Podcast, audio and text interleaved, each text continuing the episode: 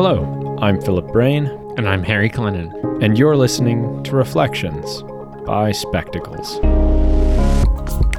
Today we're going to be talking about an insight that I wrote called Ortega's Propaganda Peddlers. It's about the Nicaraguan election in which incumbent President Daniel Ortega won re election after jailing almost all of his opposition, and the American commentators invited to observe the election who have come back and spread their stories that nothing was amiss at all. Yeah, so I think that's it was a really interesting piece, Philip, and I want to dive into it a little bit more. Thank but you, I'm just going to seize on. I'm just going to seize on one line uh, that you had where you mentioned your own personal experience with pro Chinese Communist Party Uh-huh. Twitter users. And, Oh, yeah. uh, using it was on the Spectacles Spectacles account. I know the story of this, but I think that it's sort of an interesting way of framing what happens on social media with this stuff these days. Yeah, I for it. mean it's it's kind of crazy. It it was sort of spurred off of the basketball player. I don't remember his Enes name. Kanter. Enes Kanter? Yeah. Yeah, okay. Enes Kanter, who posted this video, went viral talking about free Tibet, the this region which has been occupied by the Chinese government, and there are claims of human rights abuses and all kinds of things. And which was a bold thing for him to do because if, if China's a huge recall- market yeah, for the NBA. Yeah, and if you recall what happened with the Houston Rockets, what two years ago, they had to apologize. Now I think the Houston Rockets still aren't shown on on on on Chinese right TV. right so it's it, and you can lose all kinds of you know sponsorship deals and all and things like this. So it's a it's a risky thing to do and something that the NBA, NBA generally doesn't like its players to do. But he did it. And for example i went into the comments just because i was sort of curious what people were saying and i saw this person whose name on twitter was christy franklin who said I don't know what you're talking about. These people look fine to me, and foreigners are able to visit, and linked this YouTube video to this woman who is apparently some kind of vlogger who is visiting Tibet, uh, talking about how, oh, it's like all fine, everything's all good. And I basically replied saying, you know, this is kind of crazy that you would say a YouTube, some random YouTuber you don't know anything about is some reliable source compared to the fact that all kinds of experts who study the region have corroborated a lot of the stuff that Kanter says. Right. And she replied, you know, like these people have never been to Tibet. This person has been to Tibet. They're more reliable.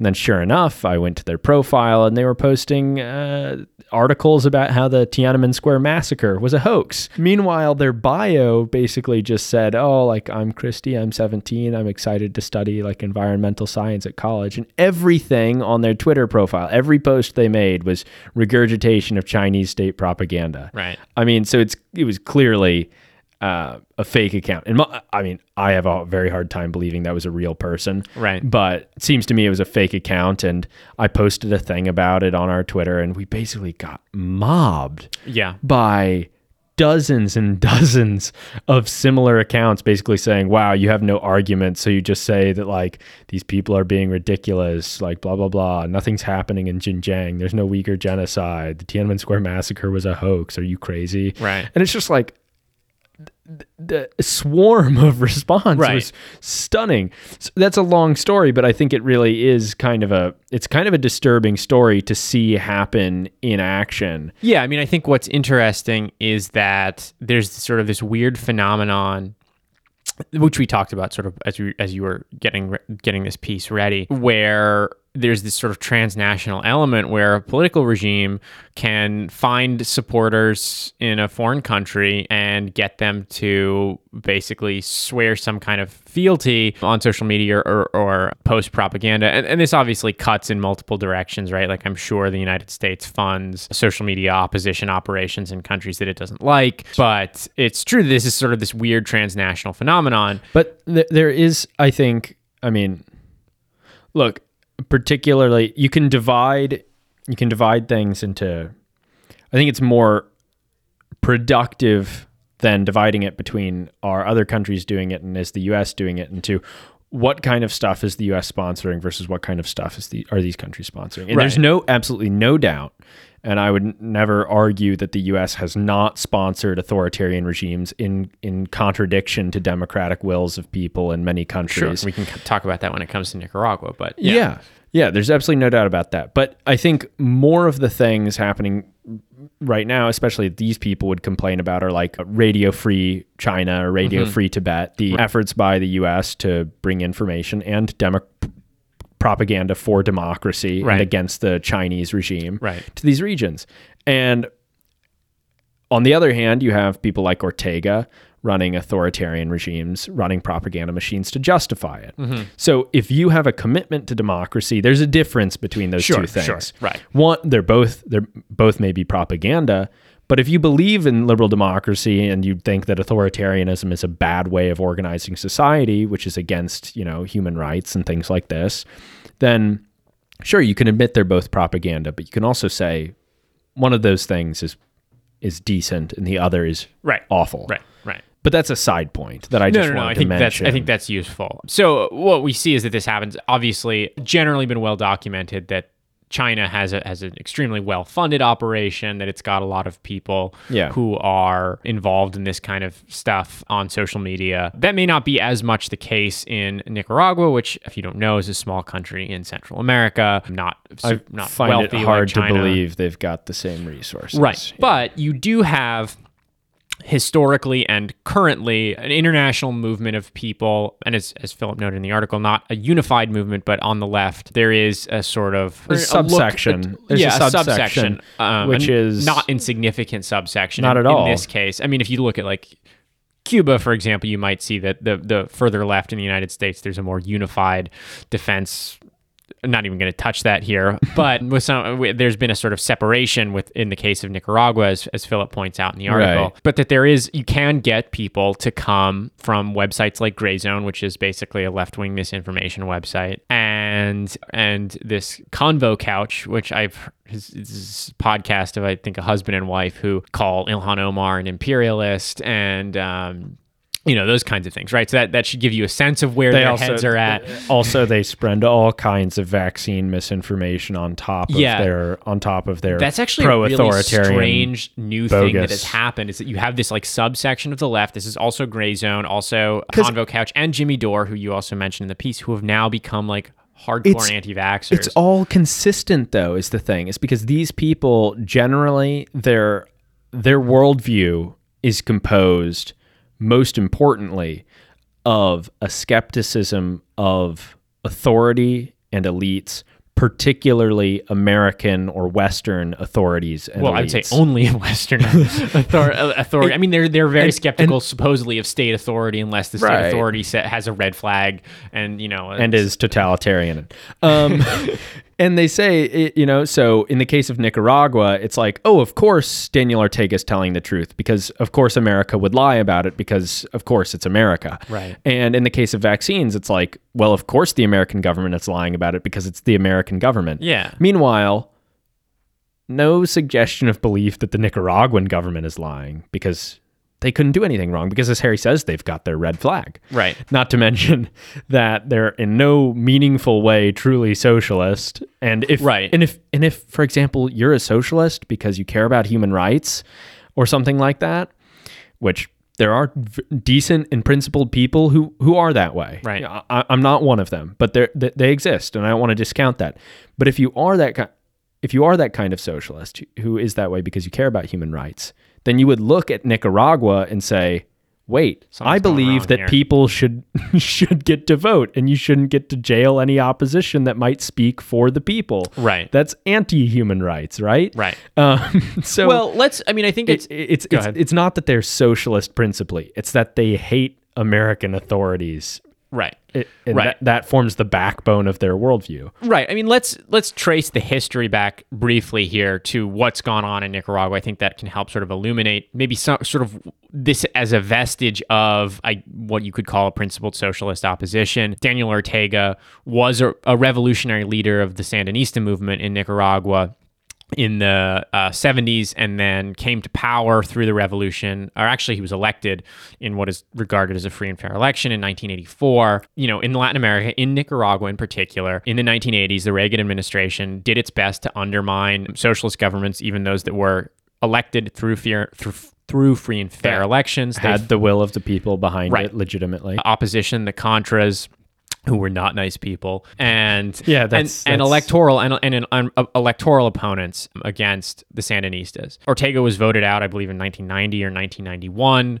Uh, I think he ran against a, a candidate that was openly backed by the United States, but then he was elected again in 2007 or 2008. Since then, you've seen He abolished term the- limits as well. the really strong arming of elections Right, that we right, see on display, for example, here. And there was significant repression, I think, starting in 2018 by his government. Long story short, there's like a legacy of opposition. And again, I'm not a socialist, so I, you know, we don't uh, at, at Spectacles, we're not socialists. We don't agree with socialism as as an ideology or It contravenes um, a number of principles of liberal democracy that I think are really important. Right. But there is sort of a historical precedent for the United States being a pretty bad actor in world politics that has maybe left this legacy. But at this point, I mean, you could say you could say, okay, well, the election of really socialist, not social democratic, but a, but a socialist government is not within the principles of liberal democracy, and so you don't really like that regime. right. But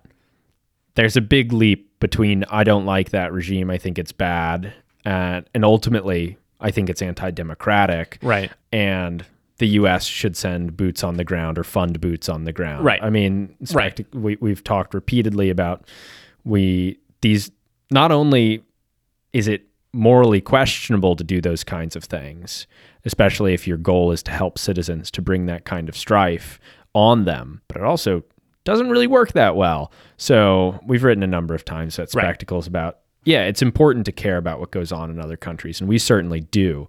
But We wouldn't gotta be about all the time if You gotta didn't. you gotta be you gotta be thinking about better ways, more constructive ways to help dem- support democracy around the world. than Right. what we've done in the past. But at this point, whatever the legacies are, this is not a guy who is embodying the principles of uh, Marxism or is embodying the principles of Ortega. Yeah, exactly. Right. And so, I mean, and that's the point is that he's lost a lot of support among, I guess, you know, mainstream left organizations like the Democratic Socialist America or Jacobin Magazine, as, as, as Philip cited in, in the piece. And so it's in- incredibly important for him to get these propagandists, these artists of misinformation on board to basically say that oh because there's no like clear evidence of same day election fraud that everything's all right that it doesn't like i don't know I mean, I don't know what their justification of him like arresting opposition or banning them from running or exiling them from the country is. Very, very few dictators around in the world, compared to the past, are either stupid enough or secure enough in their position Right. where they can do overt electoral fraud and,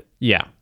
you know, and either get away with it or be stupid enough to do it without getting away with it. Right. Right. Most of them either are in a are most of them are in a position where they can't get away with that and they recognize that and they do something like even like what Ortega's done, jailing opposition way Mm-hmm. beforehand. So you can say, oh, the vote was conducted freely and fairly. We counted them. We didn't modify the count. Right. And that may be true. Or you do more subtle things like Viktor Orban has done, which In is Hungary. rewrite the electoral rules and redraw the districts such that you basically can't lose. Yes. The effect is the same. Right. Right. I mean, that's the thing is, and that's you know to the point we've we've been discussing this in our in our bird's eye episodes. That's why Philip brings up Hungary. That you you see these sort of much more subtle tactics of eroding democracy, and I don't think that people would Nicaragua was a democracy. Well, I wouldn't say that Nicaragua was a democracy before, say, 2018, when Ortega got really nasty with the crackdowns, but whatever the quality of democracy was, you can see that it's been undermined by these tactics, which in this case may not be particularly subtle, but are not as overt as simply, you know, having yourself win 99% of the vote on election day or something like that. Yeah, and so I think ultimately the point is you might read or listen to the article that came out today and think, okay, well, obviously.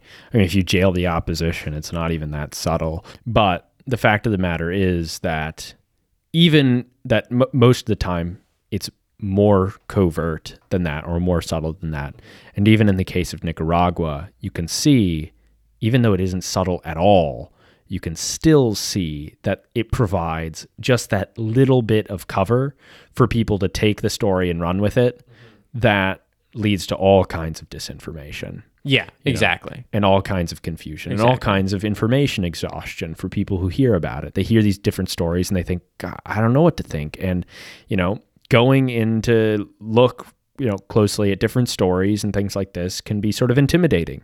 And so it leads to a lot of people throwing up their hands and saying, oh, well, I don't know. Right. right. And that's, you know, that's really bad. Yeah, I mean, I think that again, and this is a point that I think we've hammered home a couple times in previous Bird's Eye episodes, but that the very fact that they feel that authoritarians today feel the need to hold, hold elections and say, look how democratic we are, and the need for democratic legitimacy shows, and Yeah. if there's a case for optimism in these sorts of situations, it's that democracy has a strong moral hold over most people in the world today, right? I mean, not I don't. I would say, yeah, I'd say most people in the world.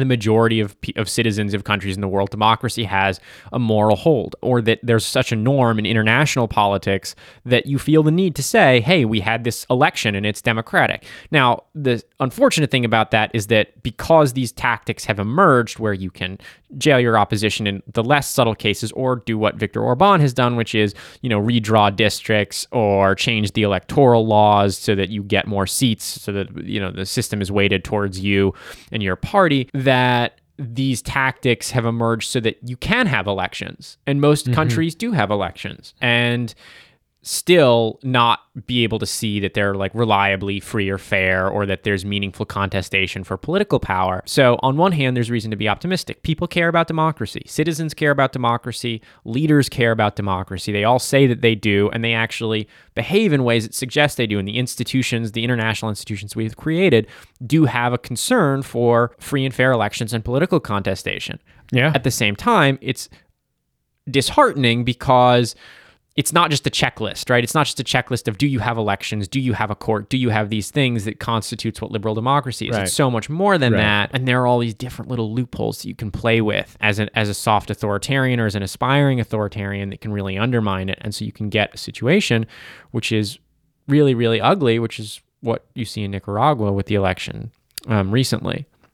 And of course, the looming power of misinformation continues. And it's not just, we've talked about it on the right, we've talked about it with the oil lobbyists, right? And it matters. It exists on the left too. And that, you know, I mean, as someone who generally considers himself a progressive, that's not always the most comfortable thing to say. But these people are not the friends of, of democracy. They aren't. No. Clearly, they are not. No. And and and besides the one who are besides the ones who may be absolutely witting grifters know that it's bogus, but they'll take the money and they'll take the ads and they'll take the subscriber revenue. Right. Right. Because they they'll they'll eat it up, whatever. Because they're capitalists. Um, despite how they might la- lambast capitalists, yes. But yeah, despite that, uh, besides all these people who might be witting manipulators of information because it's profitable, there are also a lot of people who have even bigger followings who may not be as witting manipulators of information as much as they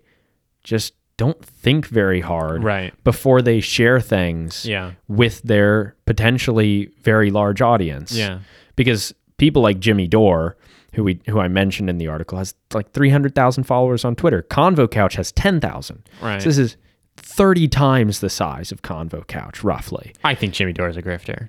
Yeah, I mean, I don't know a lot about him, but I think there are a lot of people out there in positions like his who have bigger followings who may not know that what they're selling is bogus because they don't really know a lot at all. Um, and but they're willing to just throw things out there that sound right to them and just promote nonsense because it it sounds true and it's, you know, it's what my audience wants and that's also really dangerous. Once these smaller outfits, once these smaller grifters set up these stories, Right. that then bigger voices can unthinking can thoughtlessly amplify. Right. But anyways, I think that's probably where we've got to cut it off today. We've gone on for a little while. That's all for today. If you enjoyed this episode, please consider subscribing and share this episode with your friends or on social media. If you'd like to listen to each new article of focus and insight read aloud, follow the link in the notes for Spectacles Out Loud. If you'd like to make a comment on the episode that you just heard, there's a link to our website, also in the notes, where you can also subscribe to our newsletter if you haven't already, to receive a new way of seeing politics in your inbox five days a week. And find us on Twitter at Spectacles Media. Thanks for tuning in. Thanks.